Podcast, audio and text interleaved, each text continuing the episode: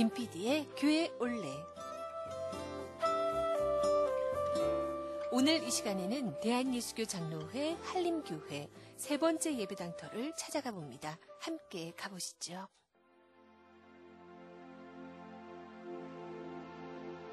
대한예수교 장로회 한림교회 세 번째 예배당터는 한림리 번화가 상가 건물들 사이에서 찾을 수 있었습니다. 이제는 중국 음식점으로 변모 중인 한림교회 세 번째 예배당은 사실 1945년 태평양 전쟁 당시 큰 피해를 입게 됩니다. 1942년 강문호 목사가 부임한 후 1945년 7월 6일 미군 공군기는 저공 비행으로 한림항에 나타나서 한림항 창고와 해안지대에 매설해둔 쥐레에 폭격을 가하게 됩니다. 그 결과 창고가 폭발하면서 불이 일어나고 쥐레가 연쇄적으로 폭발하게 됩니다. 일본군을 향한 폭격이었지만 결과적으로는 이 일로 한림 일대가 많은 피해를 입게 됩니다.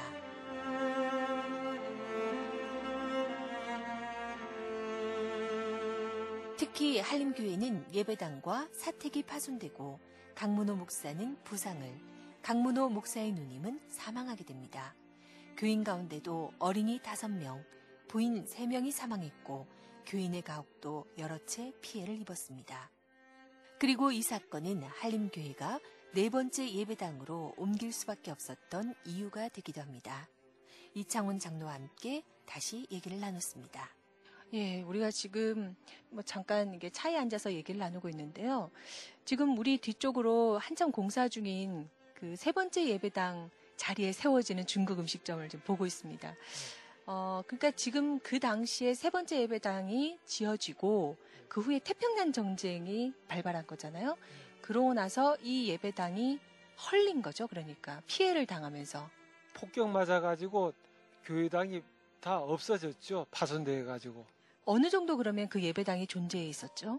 여기에서 한 10년 정도 그 예배당이 있었고, 그러니까 1945년도에 그 태평양 전쟁이 그 발발하면서 그런 피해를 입었고, 이제 피해 입은 다음에 교회당을 다시 건축할 수밖에 없어서 이제 미국 군정 찾아가 가지고 이런 피해 사실을 보고하고 또 거기에 따른 보상으로 그 일본 신사 참배 자리를 우리 한림교에서 무상 불락 받게 되는 거죠.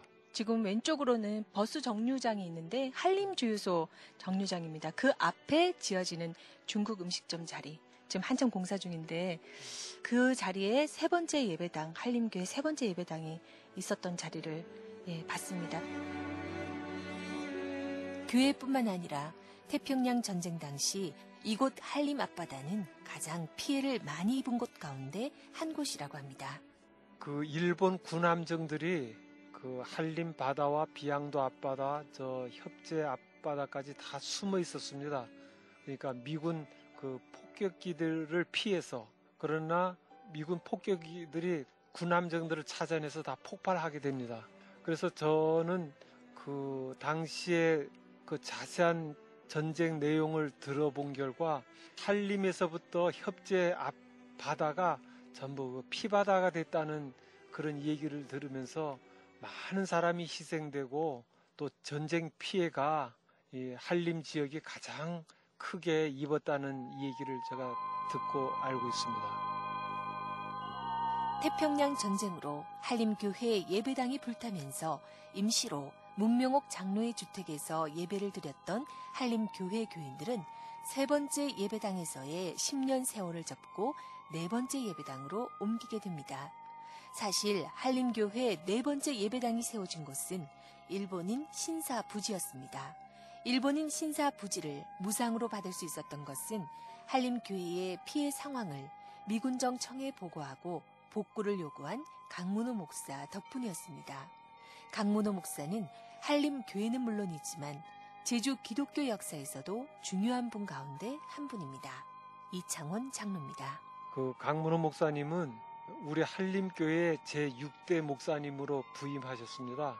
당시 1942년도에 부임하셔가지고 1971년도까지 30년 동안 그 교회를 목회하셨는데 서울에 우리 한국 교회의 대표적인 한경직 목사님이 계셨다면 제주도에는 그 강문호 목사님이 대표적인 목사님이라고 당시에 그렇게 아주 명성을 날렸고 많은 일을 하셨습니다. 특히 지금 우리 대한예수 장로회 제주노회가 그 설립된 지 80여 년이 됐는데 강문호 목사님은 그 26년 동안 노회장을 역임하셨고 그 다음 제주노회 공로 목사로 또 한림교회 원로 목사로 그렇게 사역하시기도 했습니다. 세 번째 예배당에서 심화하시면서 그 태평양 전쟁을 만났거든요. 그래서 그 많은 피해를 입었고 그 당시 그 미군 군청 그 사령관이 그 하지 중장이었는데 교회가 파손되고 여러 교인들이 부상과 사망의 그런 피해 입은 것을 그 강문호 목사님이 하지 중장을 찾아가 가지고 우리 한림교회가 이런 피해를 입었다. 그러니까 이걸 어떻게 보상을 해달라 그렇게 애원하게 됩니다. 그래서 그 하지 중장이 현장을 확인하고 현재 예배당에 있는 한림리 1287번지에 있는 그 일, 일본 신사 자리를 한림교회에 무상으로 불라해 주게 됩니다. 그래서 거기에 네 번째 예배당을 건축하게 되게 됩니다. 강문호 목사의 요청으로 미군정 청이 무상으로 넘겨준 부지에 한림교회는 네 번째 예배당을 짓게 됩니다. 네 번째 예배당은 현재 예배당이 있는 바로 앞 마당에 위치해 있기 때문에 지금은 남아있지 않습니다. 한림교회 이창원 장로는 신사터 위에 세워졌던 네 번째 예배당에 대해서 이렇게 얘기합니다. 신사터 위에 그 예배당을 건축한다는 건 생각도 못했죠.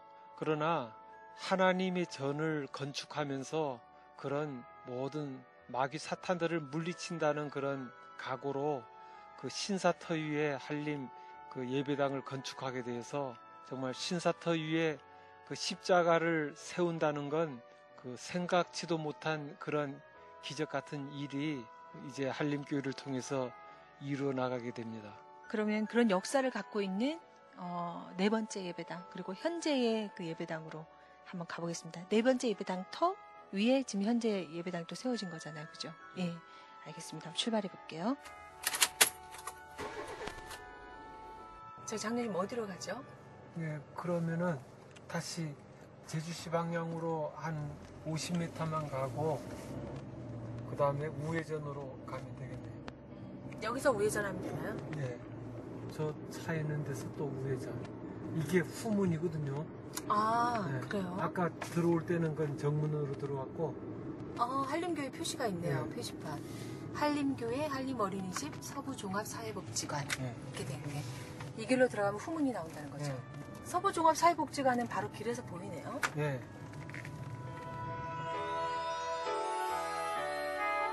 세 번째 예배당에서 차를 타고 5분도 걸리지 않는 거리에 현재의 예배당 그리고 네 번째 예배당이 있었다던 마당이 나왔습니다. 장로님, 우리가 지금 현재의 교회의 본당 앞에 서 있는데 지금 우리 네 번째 예배당은 이 정도 규모는 아니었을 거잖아요. 아마 한 70평 정도의 예배당이 그 석조 건물로 지었었거든요. 네 번째 예배당이. 예, 그게 1946년도에 건축이 돼서 1986년도까지 약 40년 동안 예배당으로 사용했죠. 그러다가 노후되고 좁고 그렇게 해서 새로 예, 1987년도에 지금 다섯 번째 예배당을 건축하게 됩니다.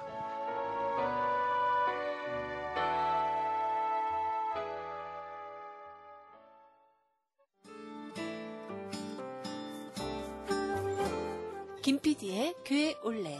지금까지 대한예수교 장로회 한림교회 세 번째 예배당터를 찾아가 봤습니다. 다음 주는 특집 방송 관계로 쉬고요. 어, 저는 8월 14일 주일에 다시 찾아뵙겠습니다. 지금까지 김영미였습니다.